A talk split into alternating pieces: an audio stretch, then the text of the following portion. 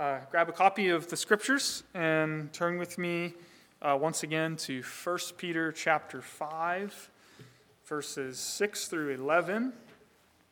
1 Peter chapter 5, verses 6 through 11. This is uh, uh, Peter's last bit of instruction before he says farewell, before he signs off.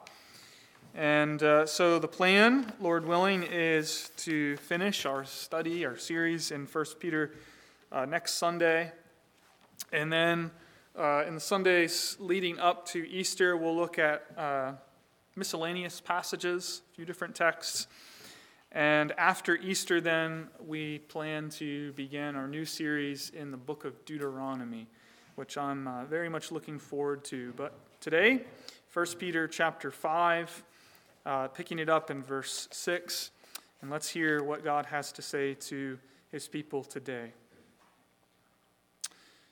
Humble yourselves, therefore, under the mighty hand of God, so that at the proper time, he may exalt you, casting all your anxieties on him because he cares for you.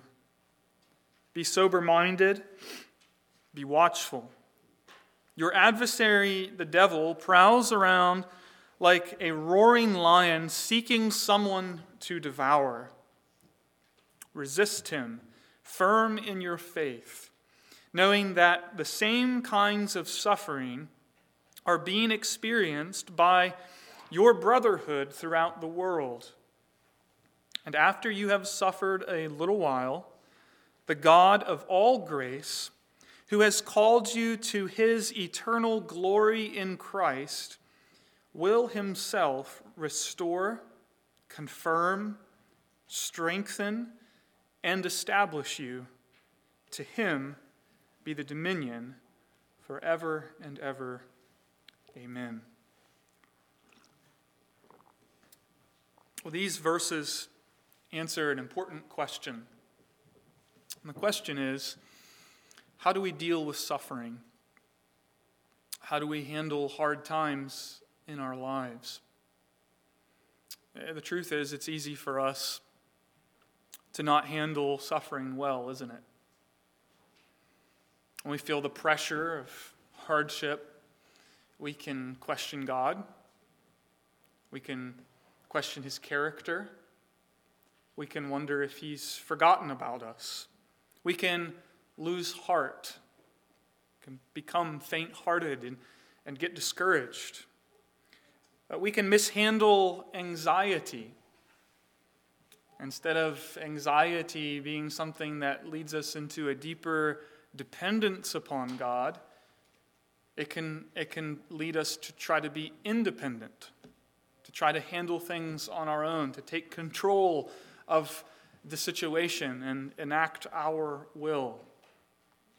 Hard times can, can tempt us to become forgetful, to lose sight of God's purposes in our suffering and his promises to see his people through it. See, chances are, if, if you have faced suffering, hard times in your lives, then, then you know something about the things that I've just described. And so I think it would be good for us to be reminded how we can deal with suffering in the light of the gospel. And that's what this passage is about. Peter, Peter writes to believers who are suffering, and they're suffering for their faith. They're being mocked, they're being marginalized, they're, they're being rejected in the public sphere, in their surrounding communities. They're being called fools for believing in a crucified Messiah, and they're being made to pay a price. That's the kind of suffering they're experiencing. But Peter wants to help them understand how their new identity in Christ actually changes how they respond to suffering. And I think his teaching can do the same for us too. I'll just really quickly here that the verses, if we wanted to structure them, if you uh, read over them, you'll, you'll see that Peter gives three admonitions and follows it up with a word of encouragement. That's, that's going to be our, our structure, our outline as we work through this passage today. The three pieces of counsel that Peter gives to us are number one, humble, humble yourselves under the mighty hand of God. Number two, have, have a wartime mentality. Be sober minded and alert. And, number three is resist the devil by standing firm in your faith. And then Peter follows that up with this word of encouragement that God will set all things to right. So let's unpack those things and, and begin with the first piece of counsel that Peter gives to us in verse 5. Now we need to understand, first of all, that there is, there is a massive theological reality undergirding what Peter says here. I'm sorry, in verse 6. I've been saying verse 5, verse 6. And that, that theological reality is our union with Christ, our being identified with Christ in his humiliation and in his exaltation. The reality that Christ's life is being written over the lives of all of those who belong to him. And so, in light of that gospel reality, listen to what Peter says. Look at the verse Humble yourselves, therefore, under the mighty hand of God. Now, stop there and, and realize don't, don't read this verse as though, you know, here's Peter wagging his finger at you, trying to put you in your place before God. That's not the sense of Peter's teaching here. It's, it's far more positive than that. Peter is saying, recognize that, that God is in complete control, recognize that He is good, and trust Him and trust your life into his hands. Humble yourselves under the mighty hand of God. And here's what we need to appreciate to appreciate this for ourselves, dear friends, is this is precisely this is precisely what Jesus did. This is what Jesus did in order to be our Savior. And so remember, this is, this is a major theme throughout this letter that the Christian life is a life of following Christ, following in his footsteps. This is about having our lives conformed to his. So when Jesus suffered, he humbled himself under God's mighty hand. And Peter is saying, so too do the followers of Jesus, not, not because they simply follow Jesus by the you know, the sheer force of their will. No, it's because Jesus first lived this way, because he humbled himself and entrusted his life to God in the midst of the deepest and darkest suffering, because he forged the life of faith, because he is the author and perfecter of our faith, because he is the pioneer of the life of faith. This is how and this is why we humble ourselves under God when we suffer. Now, let's be clear this doesn't mean that we go looking for suffering, it doesn't mean that we don't try to alleviate suffering, but it does mean that we learn to see our circumstances as, as a matter of God's wise and sometimes hard providence. And we learn to accept that and trust Him in the midst of it. And we do that, Peter is reminding us, we do that because our lives are being conformed to our Savior's. Think about it this way what, what was Jesus doing in his final moments on the cross? We could use Peter's words here, couldn't we, to describe it? He was humbling himself under the mighty hand of his Father and trusting his life to God. With that in mind, listen to how Luke describes it in the Gospel of Luke, chapter 23, verse 46. Okay, here's Jesus hanging on the cross in the last moments of his life. And it says, Then Jesus, calling out with a loud voice, said, Father, into your hands I commit my spirit. Luke says, and having said this, he breathed his last. Now, to really, really come to terms with this, we need to remember that just a few hours ago, this was the very same Jesus who, while he was being arrested, said to his disciple, you know, who drew, who drew his sword to try to defend Jesus, Don't you think that I could appeal to my Father in heaven and he would send 12 legions of angels? But in order for the scriptures to be fulfilled, Jesus humbled himself. How does Paul put it in Philippians 2? He humbled himself to the point of death, even death on a cross. And dear friends, he did it for you and me. He did it for our salvation. And then ask the question, okay, then, then what happened? What, what followed Jesus' humiliation? from being maligned by the world and, and beaten and mocked to being, to being crucified and put to death as a criminal and then buried in the earth. What followed Jesus' humiliation? God exalted him. God exalted him at the proper time. I, I just mentioned Philippians chapter 2. Remember that famous passage in uh, verses 8 through 11, where, where Paul says, And being found in human form, he humbled himself by becoming obedient to the point of death, even death on a cross. Therefore, therefore, God has highly exalted him and bestowed on him the name that is above every name, so that at the name of Jesus every knee should bow and every tongue confess that Jesus Christ is Lord to the glory of God the Father. You see, he humbled himself, therefore, God has highly exalted him, giving him the name that is above every name. Now, do you see, do you see that that is the very same pattern Peter says is true if we belong by faith to Jesus Christ?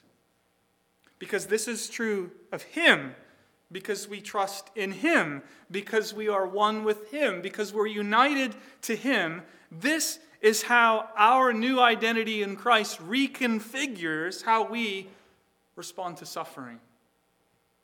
We follow Jesus in humbling ourselves under the mighty hand of God and trusting our lives into His loving hands so that at the proper time, he may exalt us.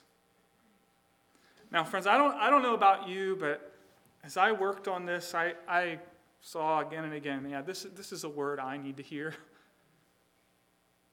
I don't pretend to be someone who has suffered a great deal in my life, but when I have experienced hardship, I'll tell you, my default response is not to humble myself.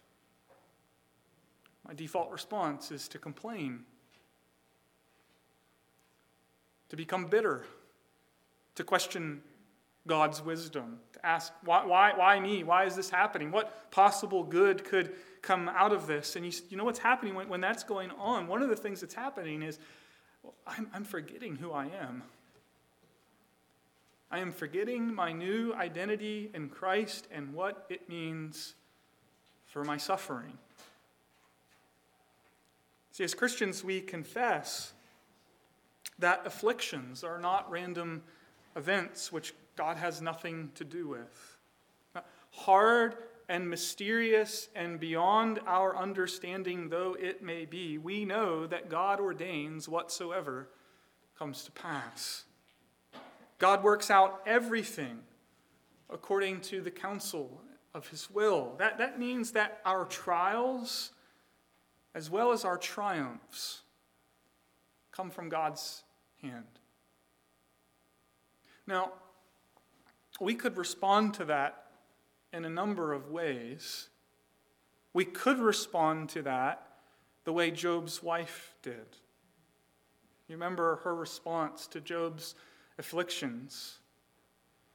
She didn't say this has nothing to do with God. She, she blamed God and she said to her husband, Job, curse God and die. And that, that's one way we, we could respond. But you remember how Job himself responded, how he responded to those words. He, he said, Shall we receive good from God, and shall we not also receive evil? God is sovereign over our trials. And we, we, can't, we can't just willingly receive all the good things that he gives us and reject the hard things. That's what Job is saying in response to his wife. See, there's a, there's a meekness under the hand of God that accepts trials as part of his sovereign will for us. And, and of course, Job, you know, Job wasn't Jesus. Job, Job struggled to handle his trials well, just like all of us do. But in the book of Job, don't we see a, a life that is being patterned after the life of Christ?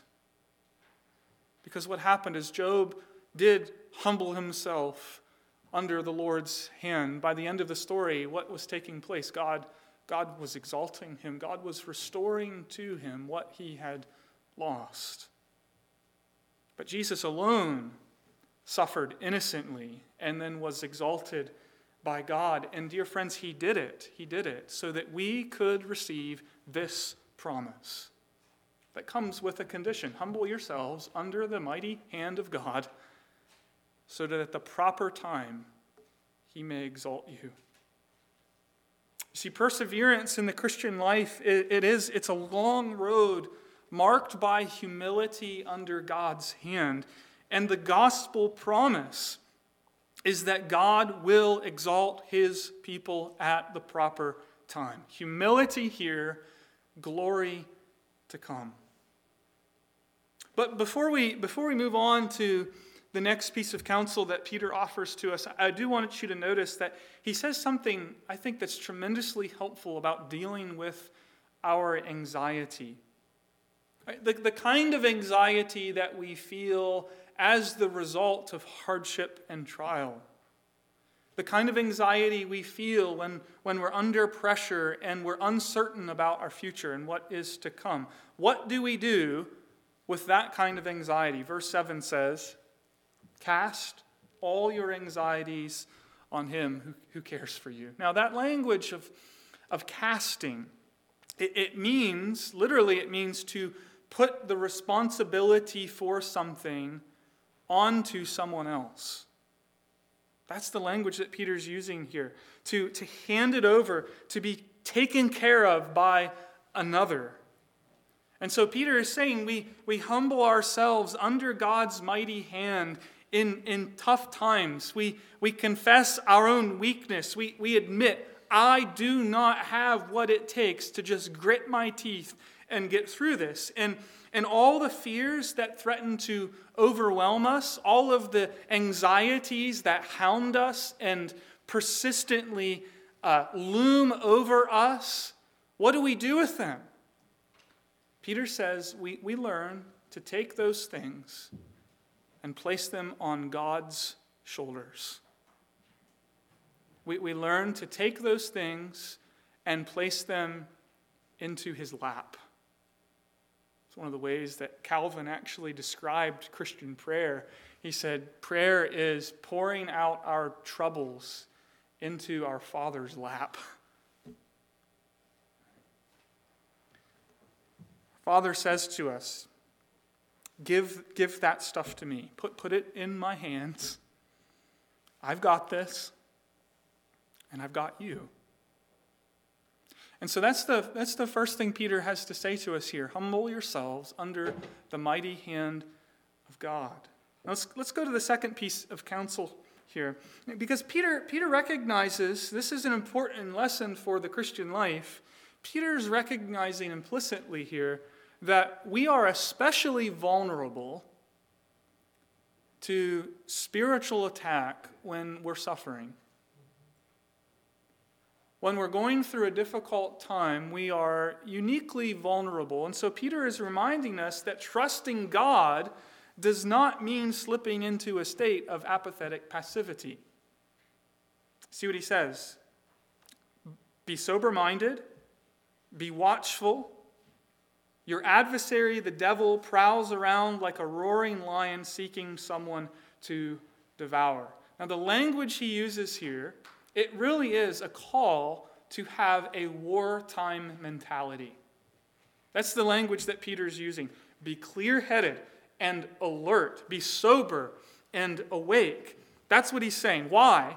Because your adversary, the devil, is like a pacing lion, lion seeking whom he may devour. He's reminding us that the threat of destruction is real and that our adversary, the devil, is a true enemy. We need to be reminded of this. I think, I think we need to especially be reminded of this in, in our own time. Uh, we, we live, I think, in, in a culture that fixes our eyes on the things that can be seen and convinces us that anything that cannot be examined under a microscope is not real. And Peter is reminding us actually, there's a, there's, there's a whole reality influencing this world that we can't behold with our eyes. It doesn't make it less real.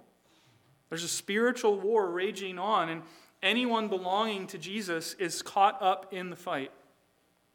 And my friends, it's an ancient battle, it's an ancient war that traces all the way back to the Garden of Eden.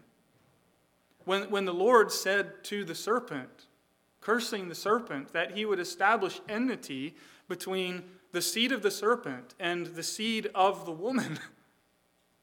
Now, the good news is that the decisive victory has already been won because the promised seed of the woman has come and conquered, even as his heel was being bruised on the cross.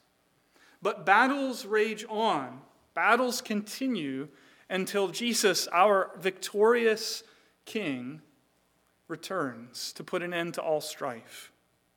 And so Peter is saying that as we live in this time in between, between the time of decisive victory and the end of all conflict, Peter says we need to stay on guard. But on guard against what exactly? I think that's an important question. How does the devil, our adversary, seek to devour us?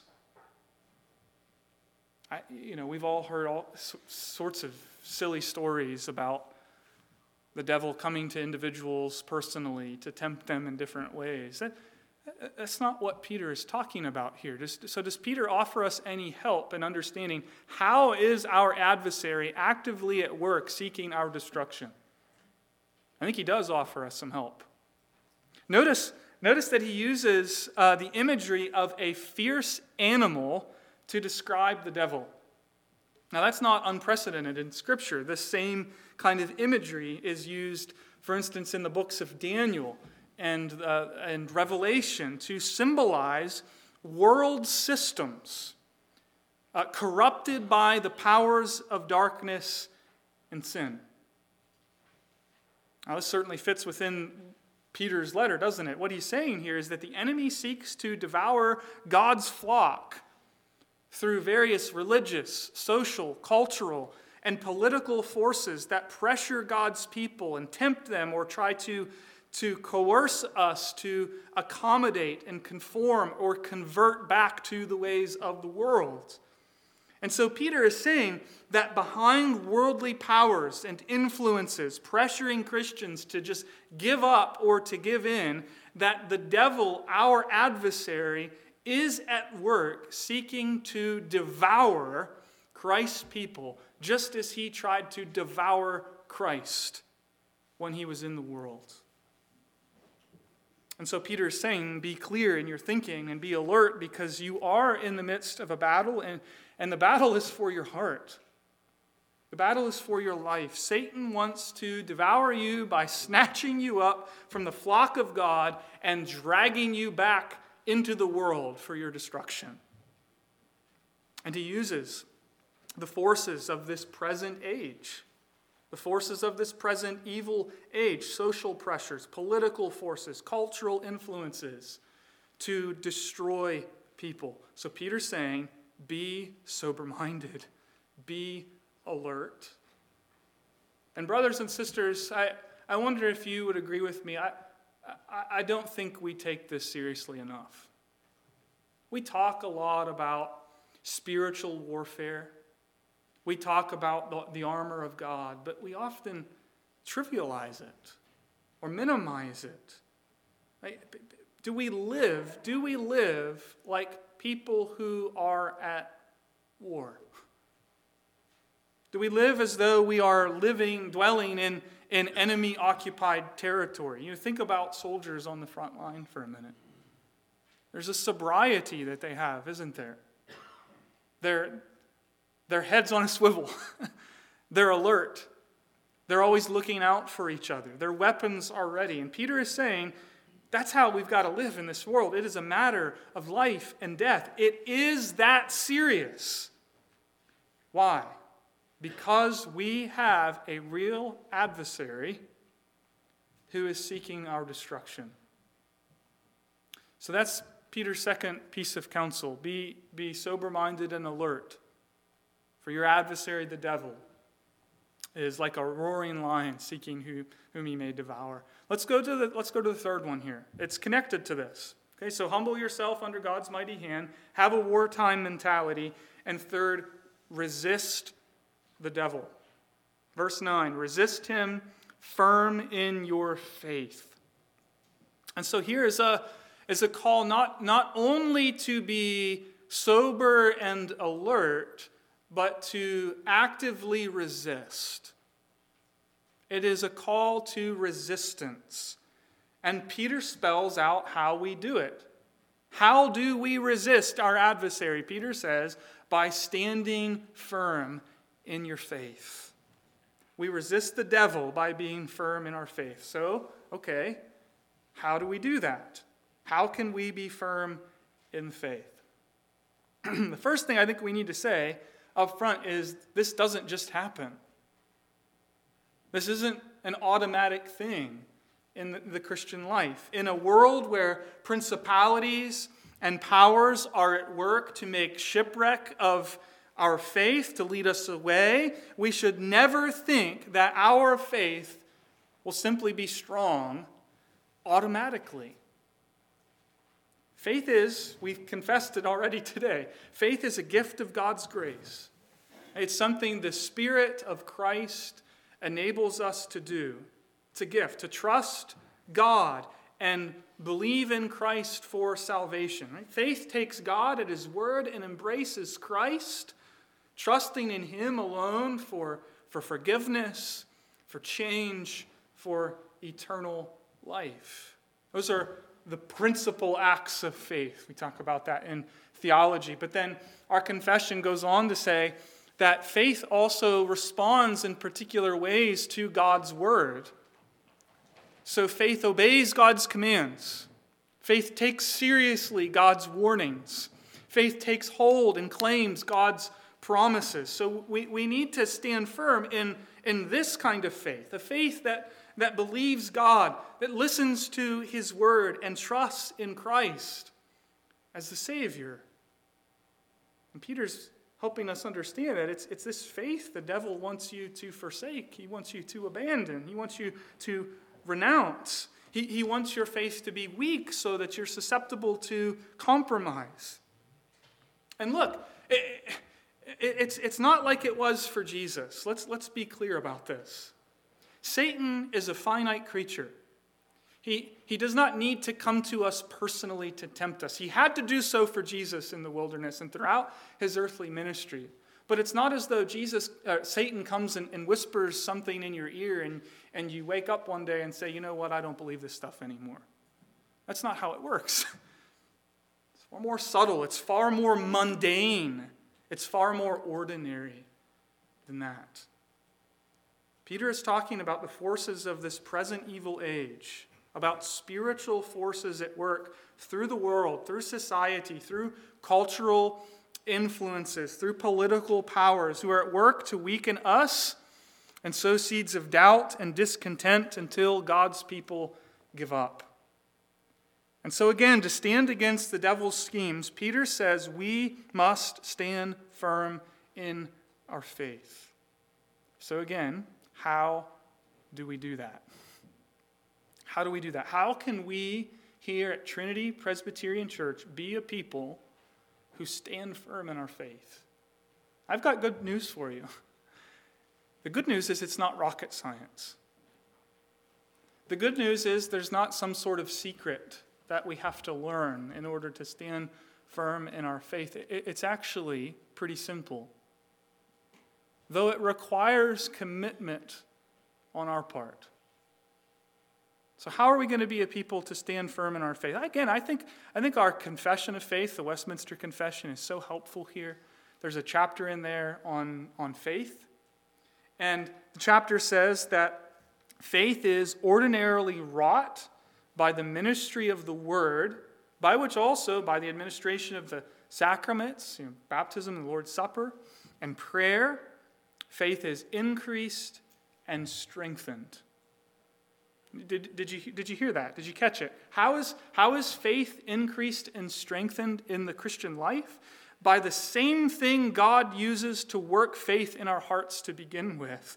By the ministry of His Word, and He uses the signs that He's given of baptism and the Lord's Supper and prayer. Prayer is another way God strengthens us in our faith.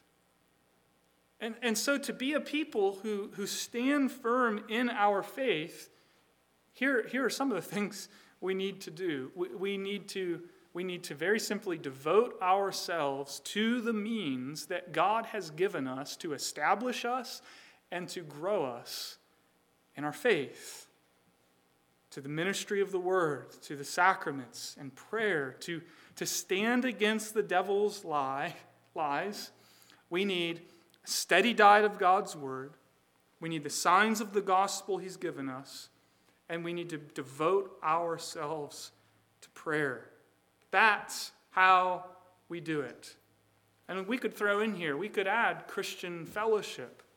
We need each other to be strong in our faith, don't we? We can't do it on our own. And so, standing firm in, in the faith, there, there, there isn't, again, there's not some secret that we need to learn, nor is it all that complicated. I think it's actually pretty simple at the end of the day. But again, it requires, it requires commitment, it requires devotion. It, it may require the reordering of some of our priorities and schedules. Be devoted to the public ministry of the word, to the gospel signs God has given to us, to prayer and to fellowship with God's people. Because by God's grace, that is how we stand firm in our faith. I just think, just think about this for a minute. Just think about how frequently, how frequently we are hearing from the world about how we should think and how we should live. Think, think about how often we are being catechized. We are being instructed and formed by things coming from the world about what we should believe and how we should live and, and the things we should value most. I mean, I mean the influence, it's, it's, it's everywhere, isn't it? So ask yourself the question do I really think that I'm going to be a healthy, established, thriving, growing Christian when I neglect the means that God has given to his people for them to grow in their faith? Am I going to be strong in my faith when I'm half hearted about the means of grace that God has given to his people? Can I expect to be a growing Christian when I, I, I come to church on the Sundays when I don't have something else going on? I think this is a challenging set, set, set of questions for us to ask ourselves. To be firm in the faith, we must devote ourselves to the means God has given to make us strong in our faith. And so here are three pieces of counsel humble yourselves under God's mighty hand, and trust yourself to God when you suffer, okay? That's, that's one. Have a wartime mentality. Be, be sober minded and alert because your adversary, the devil, is seeking your destruction. And resist him by standing firm in your faith. Now, I think we'd all agree that's, that's challenging. I'm not for a moment suggesting that this is, this is easy. So, can we get some encouragement? and I think Peter senses that. He, he, he wraps up here with an, a word of encouragement and a word of hope. And so, first of all, notice how he encourages believers by reminding them, first of all, that their experience isn't unique. It's, it's shared by the brotherhood throughout the world, he says. And in, in a strange way, isn't that helpful? Because when we face suffering, whatever kind of suffering we face, we, we can sometimes be tempted to think that we are a special case, that we're unique, that no one has ever been through what I'm currently going through or facing. But the truth is, Peter's reminding us our sufferings and our struggles are common. Now, that's not to minimize the suffering at any, in any way whatsoever, but he's saying what you're facing is common, it's shared by your brothers and sisters throughout the world. Now, how is that a word of encouragement? Because Peter is saying God has seen his people through this in the past. He is seeing your brothers and sisters around the world through it today, and he will see you through it too. But then Peter also has a word of hope. Uh, remember that when you suffer, he says, God, God will set things to right. Verse 10 After you have suffered a little while, the God of all grace, who has called you to his eternal glory in Christ, will himself, and dwell on these words, okay? Restore, confirm, strengthen, and establish you. Think about those promises with me for a few minutes restoration. It is a major theme in, in the prophets of the Old Testament. You know, if you just do a quick word search for restoration, you'll, you'll get overwhelmed by the references in the Old Testament to God's promise to restore the fortunes of his people, to bring restoration. And so, to a marginalized people, a people who are not home yet, a people who are living as exiles in the world, God says, I will restore your fortunes. Because our God is a God of restoration. He, he will restore all things and He will set all things to right. Was it Paul who reminded us a few weeks ago when he was working through the, the book of Joel, that, that wonderful passage that talks about the, the years that have been eaten up by the locusts, how God will God will even restore to you the years that you think have been a waste. God will confirm you. Just think of for a minute what that would have meant to these little Christian communities scattered throughout Asia Minor. Remember what they're suffering. They're suffering social marginalization. They're, they're being mocked. They're being called fools for putting faith in a crucified Messiah. What idiot would do something like that? And Peter says, God will confirm you. What's he saying? He's saying, someday you are going to stand before the judgment seat of Christ. And Christ is going to claim you as his own. And he's going to make it clear, he's going to make it visible that your faith was not in vain, that it wasn't a waste, that it wasn't a foolish choice, though it was deemed that in the eyes of the world. God will strengthen you. Now, the idea here, I think, is of no more strife, no more, no more fighting against sin and the devil and the world and your own flesh, no more struggle. Sin will be no more, and one day you will be perfected in holiness. And then the last promise God will establish you. Now, as we've said in weeks past, remember, I, I, suggested that it's very well possible that members of these churches spread throughout Asia Minor had actually experienced physical uh, exile. It's very likely that some of them had been driven out of their homes and displaced Think about the, our brothers and sisters that we heard about last week fleeing from Kharkiv, taking nothing with them but what they could carry in a suitcase. Displaced, without a place to call home, leaving everything behind. Peter is saying to people like that, God will establish you. God will put you in the land and cause you to dwell there secure forever without violence or disruption. As Micah puts it, on that day, nation shall not lift up sword against nation, neither shall they learn war any more, but they shall sit every man under his vine and under his fig tree, and no one shall make them afraid. For the mouth of the Lord of hosts has spoken. In other words, the Lord will do it. And so you see, friends, this, this is our Christian hope. This is what is promised to those who believe God, who trust in Christ, who humble themselves under the mighty hand of God.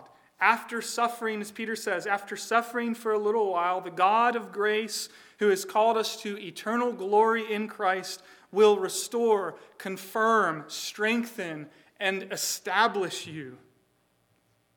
And so, yes, this, this teaching is challenging in many ways, but Peter at the end is saying, Take heart, brothers and sisters, because through faith, this is your unshakable hope. And knowing this is your future, knowing this is what is going to happen to you because you belong to Jesus, you therefore can humble yourself under the mighty hand of God so that at the proper time he may exalt you. You, you can be sober minded and alert by the grace of God. You can resist the devil and stand firm in your faith while you await the day of Christ's appearing when God will set all things to right. Would you please pray with me? Heavenly Father, we thank you for our Savior Jesus Christ. We thank you that for our sake he humbled himself to the point of death, even death on a cross. And that you have highly exalted him and given him the name that is above every name. And because of that, we, we know that you are trustworthy. We, we know that in Christ Jesus we can entrust our lives into your good hand. So, would you please help us to do that? Help us to live with humility. Help us to live with sober mindedness and alertness as we live in enemy occupied territory. And help each one of us to resist the devil by standing firm in our faith. Keep us growing in that faith, that we might be strong in Christ Jesus as we long for and wait for the day when we will see him face to face. And we will be like him, and we will be established in your presence in a world made new. And so we cry, Come quickly, Lord Jesus, come. And we pray these things in your name. Amen.